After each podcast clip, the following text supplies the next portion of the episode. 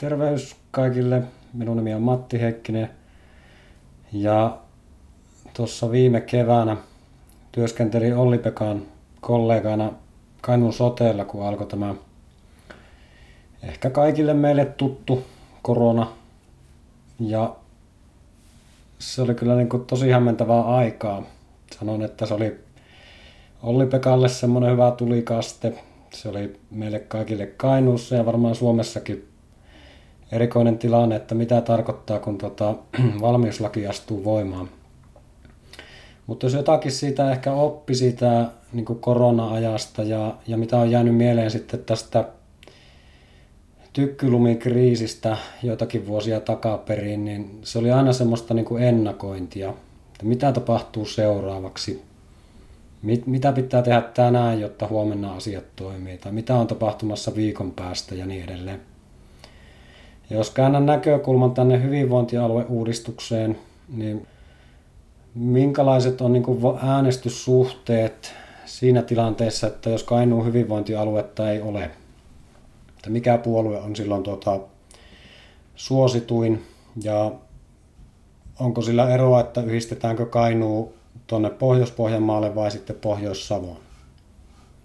Mutta se on, se on sen tyyppistä ennakointia tavallaan, että kurkistetaan vähän niin kuin, on se sitten seuraavan vaalikauden päähän tai vuoden päähän tai kuukauden päähän tai, tai sitten näissä niin kuin lyhytkestoisissa kriiseissä se on niin kuin muutaman tunnin tai, tai pisimmillään niin kuin muutaman päivän päähän. Muutama sana minusta.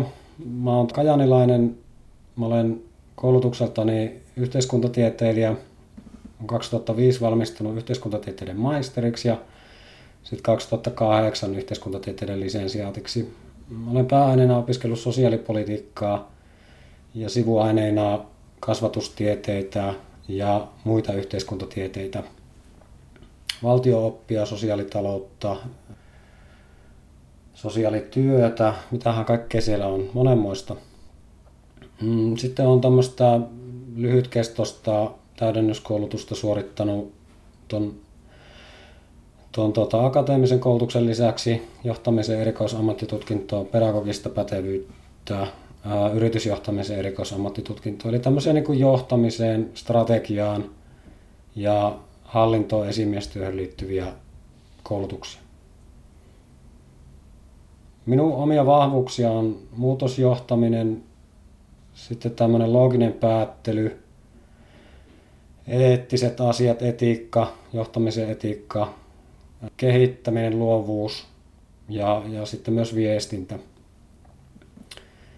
Jos uskoo näihin enneagrammitesteihin, niin niillä olen tutkiva asiantuntija ja sitten tällä disk-persoonallisuustyypillä niin tämmöinen tunnon tarkka tai sininen on se minun tota, luontevin tapa olla.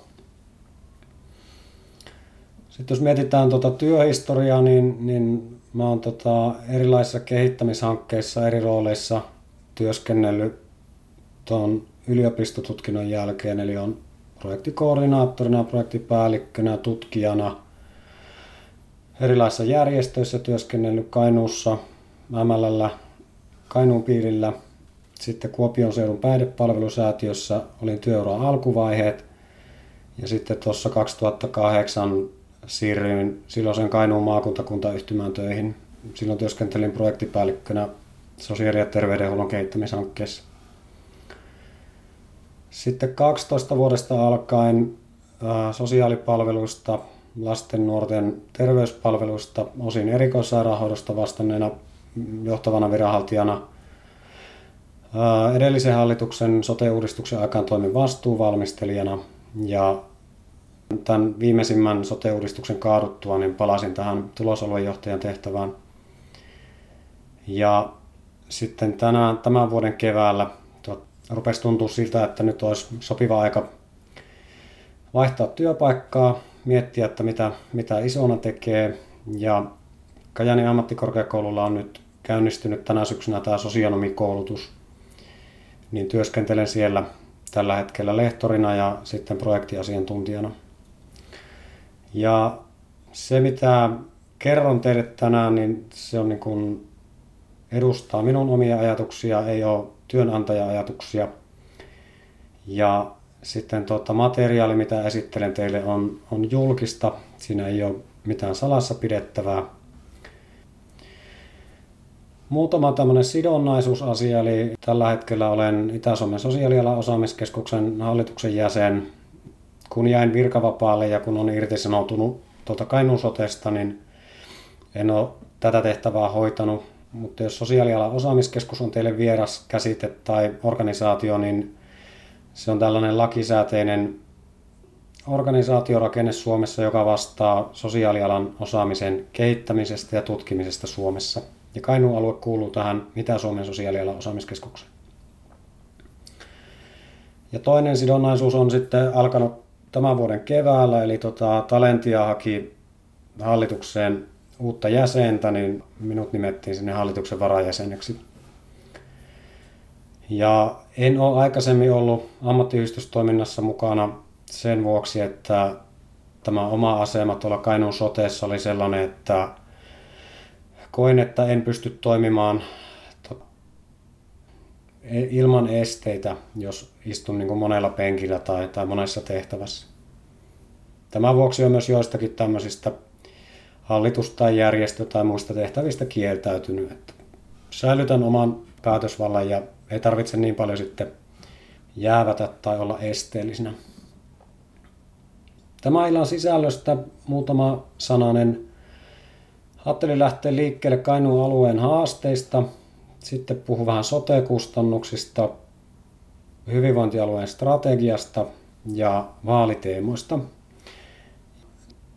Tämä mun puheenvuoro ajallisesti kestää ehkä joku 30 minuuttia, 40 minuuttia ja jos teillä tulee hyviä kysymyksiä tai haluatte jostain lisätietoa, niin vastaan mielelläni.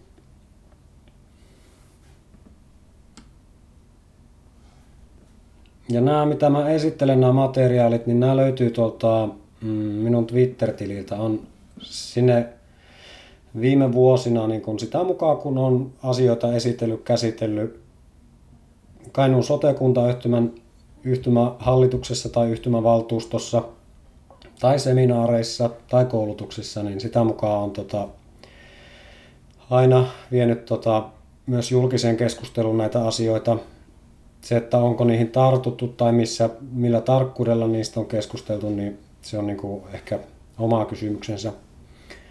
Ja ehkä semmoinen vielä selkeyden vuoksi on sanottava ääne, että nyt en nime niin kuin Kainuun soteesta en erityisesti puhu. Puhun Kainuun alueen sosiaalihuollon tilasta, Kainuun alueen väestön terveydenhuollon tilasta ja myös sitten sosiaali- ja terveydenhuollon palveluista että tästä niin kuin palvelujärjestelmästä. Tähän kaavioon, tämä syntyy semmoisen koulutukseen, missä Kainuun sote-esimiehiä koulutin.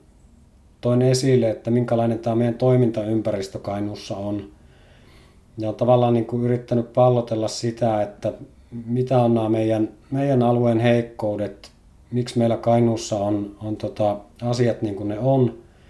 Ja jos mietitään sitä, että mihin meidän sekä kunnan että kuntayhtymän että hyvinvointialueen että valtion toimenpiteiden pitäisi kohdistua, niin tässä on tavallaan niitä isoja tekijöitä tai tämmöisiä ehkä ydinheikkouksia, jos mietitään tätä niin kuin solmukuviona. Eli sairastavuus meillä Suomessa jakautuu aika karkeasti siten, että täällä niin kuin länsirannikolla ja Etelä-Suomessa, Etelä-Suomen alueella on niin kuin se Suomen terveen väestö, ruotsinkielinen väestö on tota, huomattavasti terveämpää kuin suomenkielinen väestö. Ja sitten täällä idässä, syrjässä tai pohjoisessa on väestö tyypillisesti muita sairaampaa. Väestön sairastavuus taas heijastuu muun muassa työllisyysasteeseen, työttömyyteen ja väestön sairastavuutta selittää myös väestön koulutustasoa.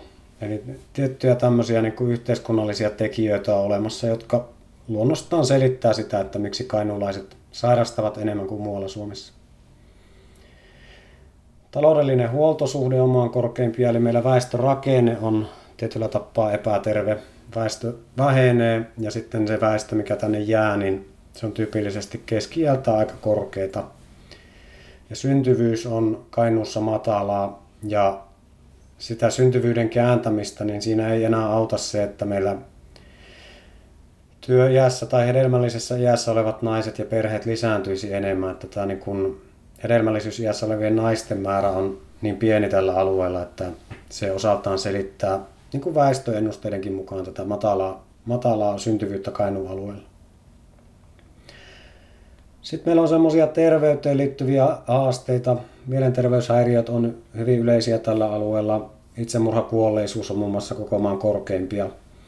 Et tietyllä tapaa semmoiset poliittiset aloitteet, niin kuin terapiatakuu tai, tai tota itsemurhien ehkäisyohjelma on niin kuin Kainuun alueen näkökulmasta edelleen ajankohtaisia.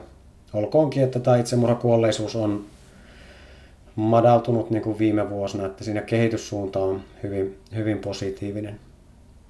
Tätä voi miettiä, että miten, näistä, miten me näistä ponnistettaisiin, miten me pitkät välimatkat tai pitkät, pitkät tota etäisyydet tai miten me tämä niin kuin eläkkeellä olevien ihmisten suuri lukumäärä tai työkyvyttömyyseläkkeellä olevien ihmisten suuri lukumäärä niin kuin käännetään Kainuun alueen vahvuudeksi. Sitten jos mietitään tätä niin kuin europuolta käyttökustannuksia, tässä on tota, pitkä aikasarja vuodesta 1993 vuoteen 2018 ja ää, tässä kuviossa ehkä se olennaisin viiva on tämä niin kuin musta, musta viiva, joka näyttää tota, sosiaali- ja terveystoiminnan nettokäyttökustannuksien niin kuin eroavaisuutta koko maan keskiarvoon nähden.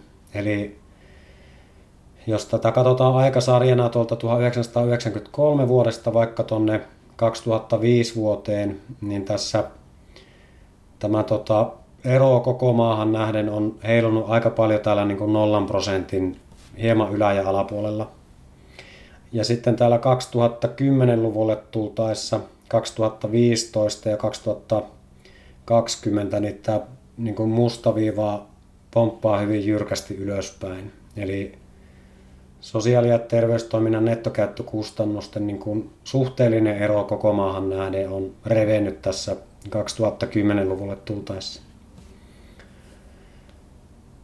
Tuolta löytyy tuon linkin takaa tämä niin kuin vuorovaikutteinen versio tästä, tästä kuviosta kaaviosta. Voidaan sitä katsoa vaikka tota tässä illan päätteeksi. Voin, voin sitä niin kuin keputella ja näyttää teille tarkemmin, että mikä sitä mm, suurta niin kuin eroa selittää. Mutta on hyvä tiedostaa se, että silloin kun puhutaan soteesta, niin soteen sisällä on hyvin paljon niin kuin erilaisia kustannuslajeja, jotka liittyy hyvin, hyvin monenlaisiin sosiaali- ja terveydenhuollon palveluihin. Ja sitten siellä yksittäisen sosiaali- tai terveyspalvelun taustalla on luonnollisesti se, että mikä se väestön hyvinvointi, terveys tai, tai ylipäätään tiettyjen ilmiöiden esiintyvyys on.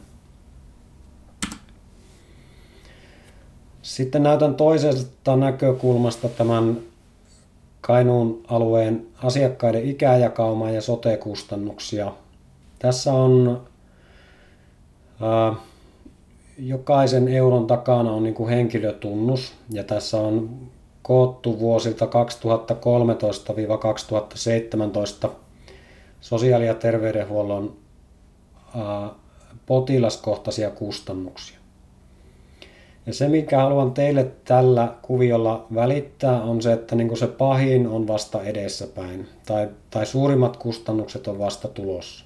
Eli jos katsotte tuota kustannusviivaa tässä, niin havaitsette, että tämä 80 ikävuoden jälkeen niin kun asiakkaiden tai potilaiden lukumäärä määrällisesti pienenee, mutta samaan aikaan tämä kustannuskäyrä niin kun kasvaa jyrkästi ylöspäin. Ja se mitä tarkoitan, että pahin on vasta tulossa, niin te voitte miettiä, että mitä tapahtuu, kun tässä nyt tässä 60 ikävuoden kohdalla oleva tämä verrattain suuri aalto siirtyy tuonne 80 ikävuoden kohdalle. ja tämä sama ilmiö tai sama kuvio, niin se on niin kuin kaikissa sote-kustannuksissa Suomessa, kaikissa sote-kustannuksissa maailmalla. Tässä on vain aineistona käytetty Kainuun alueen väestöä ja, ja tota, sitten meidän sotekuntayhtymän tilastotietoja, mitä meillä on saatavilla tämän väestön kustannuksista.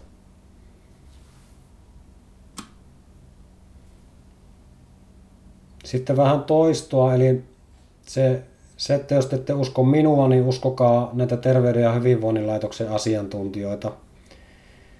Viime sote-uudistuksen aikana käynnistyi tämä Terveyden ja hyvinvoinnin laitoksen maakuntien arviointitoiminta, jossa ensimmäistä kertaa näitä niin kuin maakuntakohtaisia sote-nettokäyttökustannuksia ja palveluiden käyttöä ruvettiin vertailemaan ja niistä on syntynyt niin kuin tosi hienoja visualisointeja ja hienoja kuvioita, kaavioita. Mun mielestä noissa raporteissa se, mistä itse eniten tykkää, on tämä vasemmanpuoleinen pallokuvio, josta näkee siis sen, että miten soteen kustannukset jakautuvat eri palveluihin. Ja samaan kuvioon on myös sitten piirretty, että miten tämä palvelu eroaa niin kuin koko maan keskiarvoon nähden. Vuonna 2019 siis Kainuun alueen kustannukset oli noin 26 prossaa suuremmat kuin koko maassa. Ja sitten tuo tummanvihreä palkki, niin sen kustannukset oli tota, 41 prosenttia enemmän kuin koko maassa keskimäärin. Sitten tätä samaa kuviota voidaan lukea myös niin, että miten ne soten nettokäyttökustannukset jakautuvat Kainuussa. Ja sen näkee tästä tavallaan alueen koosta.